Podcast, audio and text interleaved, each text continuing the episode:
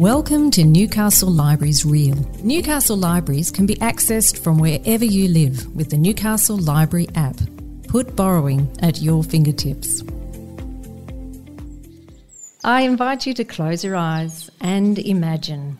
Imagine that there are no buildings, no roads, no cars, just the trees, plants, animals, and the very first storytellers of this land, the Awabakal and Worimi people. I acknowledge them as the traditional custodians of this beautiful land in which we live.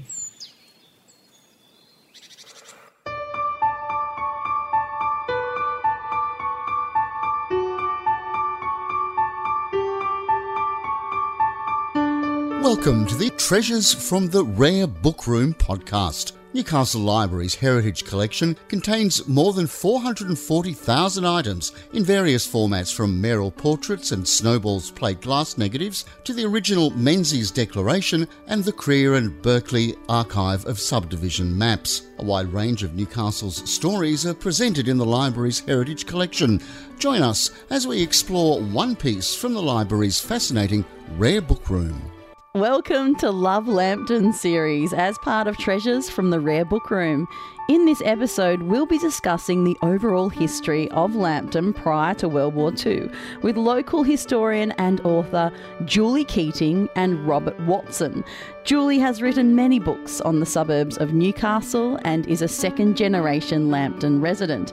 This chat is inspired by the love of Lambton community for their suburb and its ongoing longevity. They'll be joined by Kerry Shaw, our Heritage Collections and Digitalisation Specialist at Newcastle Libraries.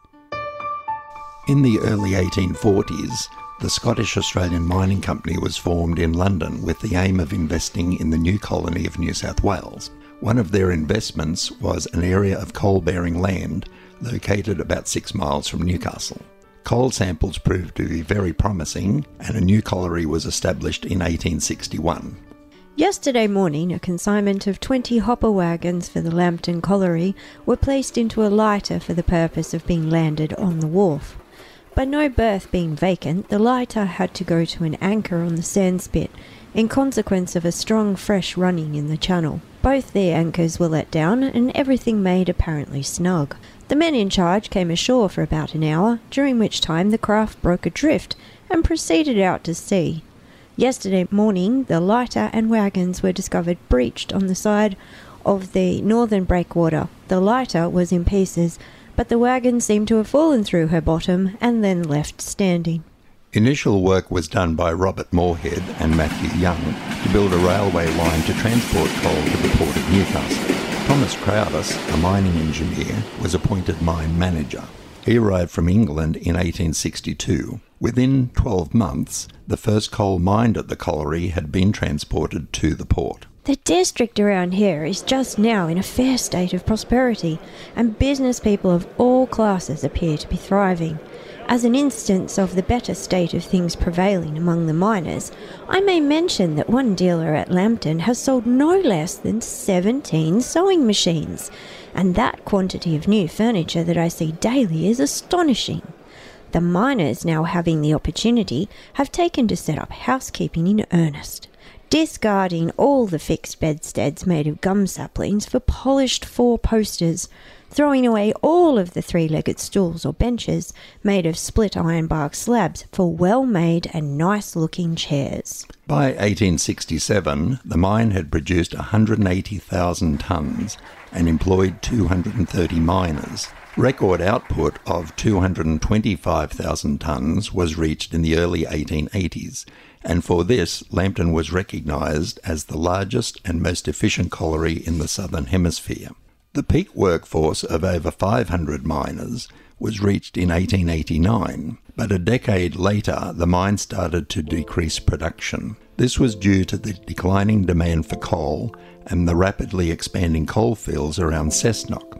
Lambton Colliery closed in 1936 and its existence slowly faded away. Buildings demolished, equipment removed, pits filled in, new streets laid out, housing erected, and rail lines ripped up. The final disappearing act in 1966 was when the rail bridges over Howe Street and Hobart Road were torn down. The only visible evidence of the mine today are shadowy remnants, the open space of Lewis Oval, the slight dip in Hobart Road, the funny little kink in Howe Street where the railway bridges once were, and a drain culvert at the western end of Newark Lambton Park, over which the railway once ran. Thomas Croudace. Thomas Croudace was born in 1838 into an English coal mining family. At the age of just 23, he was sent to Australia to be the manager of a new coal mine operated by the Scottish Australian Mining Company. To this colliery, Croudace gave the name Lambton, in honour of John Lambton, the Earl of Durham, who had personal and business connections with the Croudace family back in England. The Lambton name went on to be used by several collieries, townships and suburbs. Croudace's skill as a mining manager was unparalleled, guiding the Lambton Colliery to commercial success over 44 years. He introduced innovative mining technologies and was committed to keeping a close rein on the costs of production, often with a very hands-on approach. An example of this occurred in 1867, when miners accidentally dropped a bucket down a shaft they were digging. Notwithstanding that there was some 12 feet of water in the shaft, Mr. Croudace coolly descended, and by letting himself down through the water to the bottom, he succeeded in recovering the bucket. This act is regarded here as a very daring one. Croudace's commitment to the local community was also unstinting. He served many years as an alderman on both Lambton and New Lambton councils, sometimes on both at the same time, and was elected as mayor on a number of occasions. His interest in New Lambton Council was due to the fact that Lambton Colliery and Lambton Lodge, his residence, were located within the boundaries of the New Lambton municipality. He was a generous man, both personally to those in need and in his capacity as mine manager. He gifted land and resources to the community for churches, parks and other public benefits. Thomas Croudace was instrumental in the founding of Lambton Park, and there is an inscription to him on the memorial gates facing Moorhead Street that reads, Thomas Croudace, Mayor, founder of this park. Lambton Park began to be developed as a recreation ground around 1877. Progress was slow, as some early residents had built their homes on the park site. Cheap housing sites in the new subdivision between Pearson and Kendall Streets were arranged for financial compensation. The physical relocation of their houses was undertaken using horses to move the structures on rollers to their new site. Lambton Park is still in use today. With its impressive rotunda and extensive facilities, it is one of the iconic attractions of Lambton. Thomas Croudace, as mine manager, represented the interest of commerce and industry. Although he would often be in dispute and disagreement with the miners and the unions, it seems that they often respected his character. On the occasion of his 70th birthday in 1936, Matthew Charlton, a miner and later a union leader and Labour Party parliamentarian, reminisced on the actions of Thomas Croudace during a miners' strike. About 7 o'clock, the manager of the colliery, the late Mr. Thomas Croudace, mounted on a fine horse, came down the hill on the other side. There was a rush across the railway to meet him. To the surprise of everyone, he continued straight towards them. At last, he halted and was at once surrounded by a threatening body. He kept his horse circling in a ring, tendering sound advice at the same time, until, from a menacing altitude, the crowd became subdued and reasonable. One could not help admiring the courage he displayed. Due to ill health, Thomas Croudace retired from active work in 1904. 2 years later, he died in his residence at New Lambton Heights and was buried in Sandgate Cemetery. His funeral was attended by a large crowd of mourners, many of whom represented the mining, shipping and commercial interests of Newcastle. Electric lights. When I first came to Lambton, the streets were so bad that you could almost bury yourselves in them. And I am now very pleased to see that such a change, both in the streets and other matters. I now have much pleasure in switching on the electric light to light up the streets of the town. These are the words of Mrs. Dent, the mayoress of Lambton. She was speaking on the 9th of September 1890 from a specially erected platform on the hill near the top of Moorhead Street. Lambton was the first township in Newcastle to have electric street lighting, and it was cause for a great celebration in Lambton Park. The electric plant station was located in High Street, and the generators powered a total of 160 street lamps, as well as lighting up the post office, council chambers, hotels, stores and dwellings. The day's festivities ended with a banquet in the Criterion skating rink in Moorhead Street, which was fittingly illuminated by 30 electric lights. Although the lights were a technical success, sadly, they were a financial disaster. Low connection rates from residents left the council struggling to pay off the construction loans.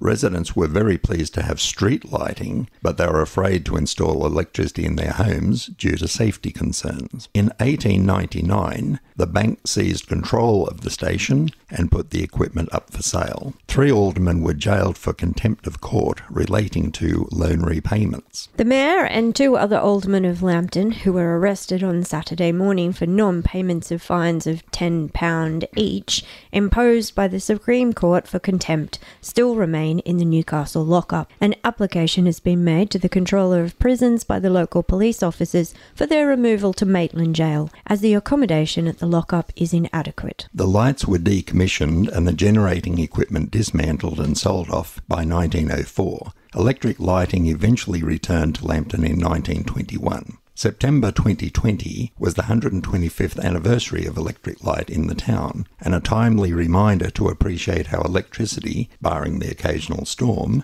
lights up our homes, streets and parks. Matthew Charlton, who lived in Lambton for most of his life, rose to prominence in the Australian Labor Party to become federal opposition leader. He was born in 1866 near Ballarat in Victoria, but moved with his family to Lambton at the age of 7. He attended Lambton Public School, then at age 14 commenced work in the Waratah Colliery. There is some uncertainty about Matthew Charlton's first employment at Lambton Colliery. Some reports state that he began work at the pit top, then progressed to an underground job as a wheeler before moving to a job at the coalface. Other reports state that he began work as a trapper. A newspaper report of an accident at Richmond Main Colliery in January 1935 describes the trapper's job. Trappers in a colliery are the youths who are in charge of the doors which are placed in underground workings as part of the ventilation system, and their chief duty is to open the doors to permit the passage of skips, the small trucks in which coal is brought from the working face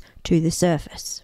Charlton worked in various mining jobs and became involved in union politics and leadership. He was a member of the executive of the Colliery Employees Federation and often prepared cases for the arbitration court. When he resigned from his position to enter politics, one of his fellow board members stated, "I am sorry to lose his aid as a colleague, but I feel satisfied that he will be able to do more for the miners in Parliament than out of it.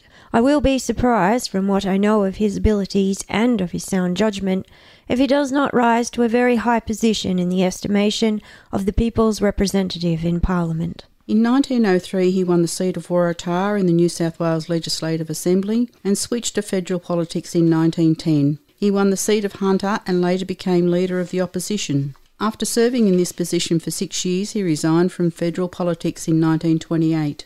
Charlton then took an interest in local government and served as alderman on Lambton Council from 1934 to 38.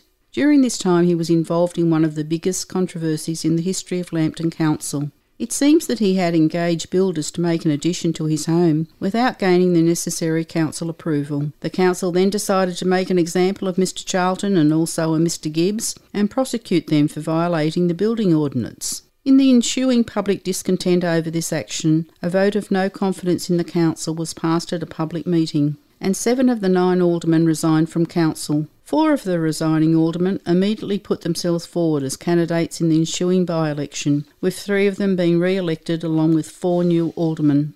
Charlton continued to live in the house he had built in High Street in 1905. When constructed, the house made use of the most up-to-date materials and latest trends were incorporated in its design. As testament to its quality, this home still stands today.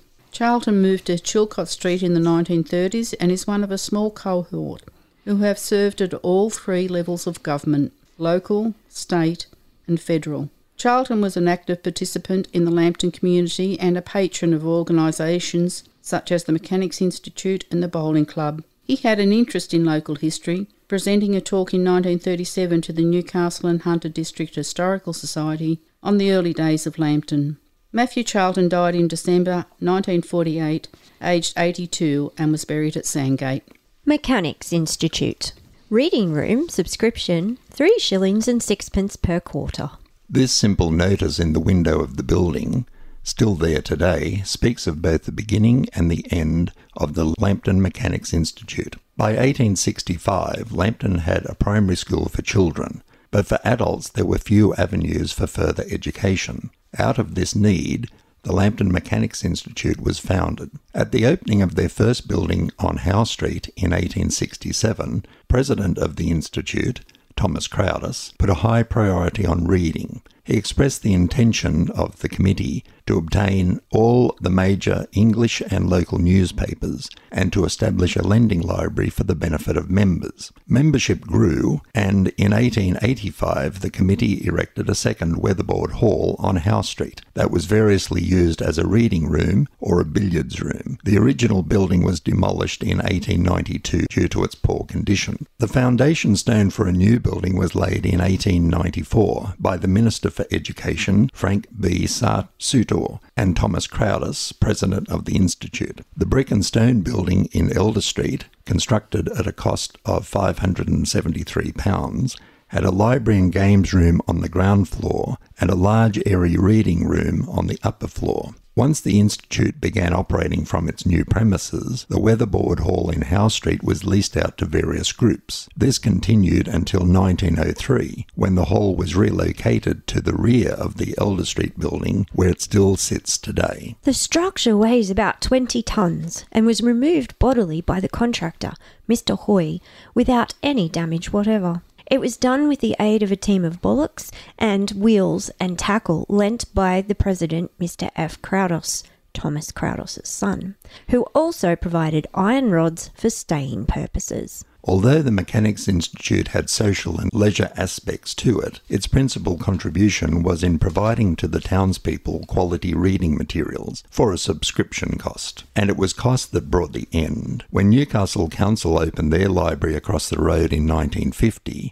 and offered free lending, the Institute's paid subscription model could not compete. Membership dwindled away. The Mechanics Institute as an organisation has gone, but their building remains, now home to the Newcastle Family History Society and the MG Car Club, and a beautiful adornment to the Lambton landscape. Dr. Hill. Dr. Hill was Lambton's first resident doctor. He came to the district in 1868 and soon after constructed a residence and surgery in Elder Street. At various times he was the appointed medical officer for Lambton, New Lambton and Waratah collieries, and he was an honorary surgeon at the Newcastle Hospital. Dr. Hill and his assistants, worse luck, have been more than usually busy lately, as fever has been very prevalent, and I'm sorry to say, shows but small sign of abating, though, happily, but few cases have terminated fatally.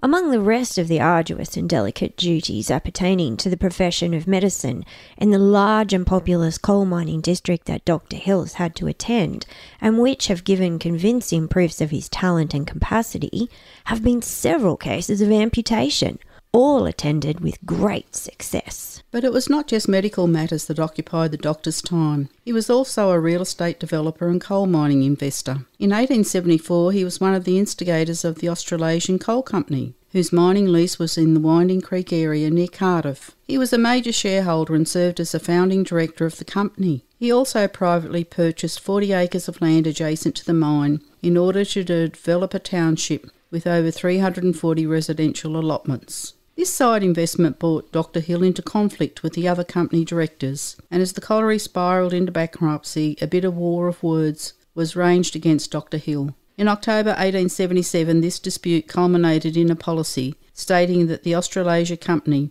will not employ any man who is residing at Hillsborough, Dr. Hill's township. He was actively involved in many aspects of the local community. He served as an alderman on Lambton Council for 6 years and was elected mayor on 3 occasions. Some time ago, Dr. Hill, Mayor of Lambton, wrote to the government asking that water should be conveyed up the Lambton, New Lambton and Waratah railways free of charge. On Friday, he received an answer complying to the request. At the same time, the Commissioner for Railways expresses an opinion that the people should make better provision for catching water, and that the present scarcity has been brought about by the carelessness of the people. He fails to see why the government should be put to the trouble and expense of conveying water to people by rail, who are too improvident to conserve the water which falls from the heavens for their use. Dr. Hill died in December 1882, aged just 39. Besides the suburb of Hillsborough being named after him, some sources suggest his name is also perpetuated in Hill Street, North Lambton. There is some doubt about this, as the first mention of Hill Street in Trove is dated 1872. As Dr. Hill only arrived in Lambton in 1868, it seems a little unusual that he would have a street named in his honour after just 4 years, although given his influential position in the community, it is possible. We hope you enjoyed our first instalment of the Love Lampton series as part of Treasures from the Rare Book Room. Stay tuned for more. Thanks so much for listening to the Treasures from the Rare Book Room podcast. To access and browse Newcastle Libraries collections, please visit our website at newcastle.nsw.gov.au/library. To view our heritage collection, just Google Hunter Photo Bank. The online collection is constantly being added to as items are digitised and loaded, so be sure to visit often. This has been a Newcastle Libraries Reel production.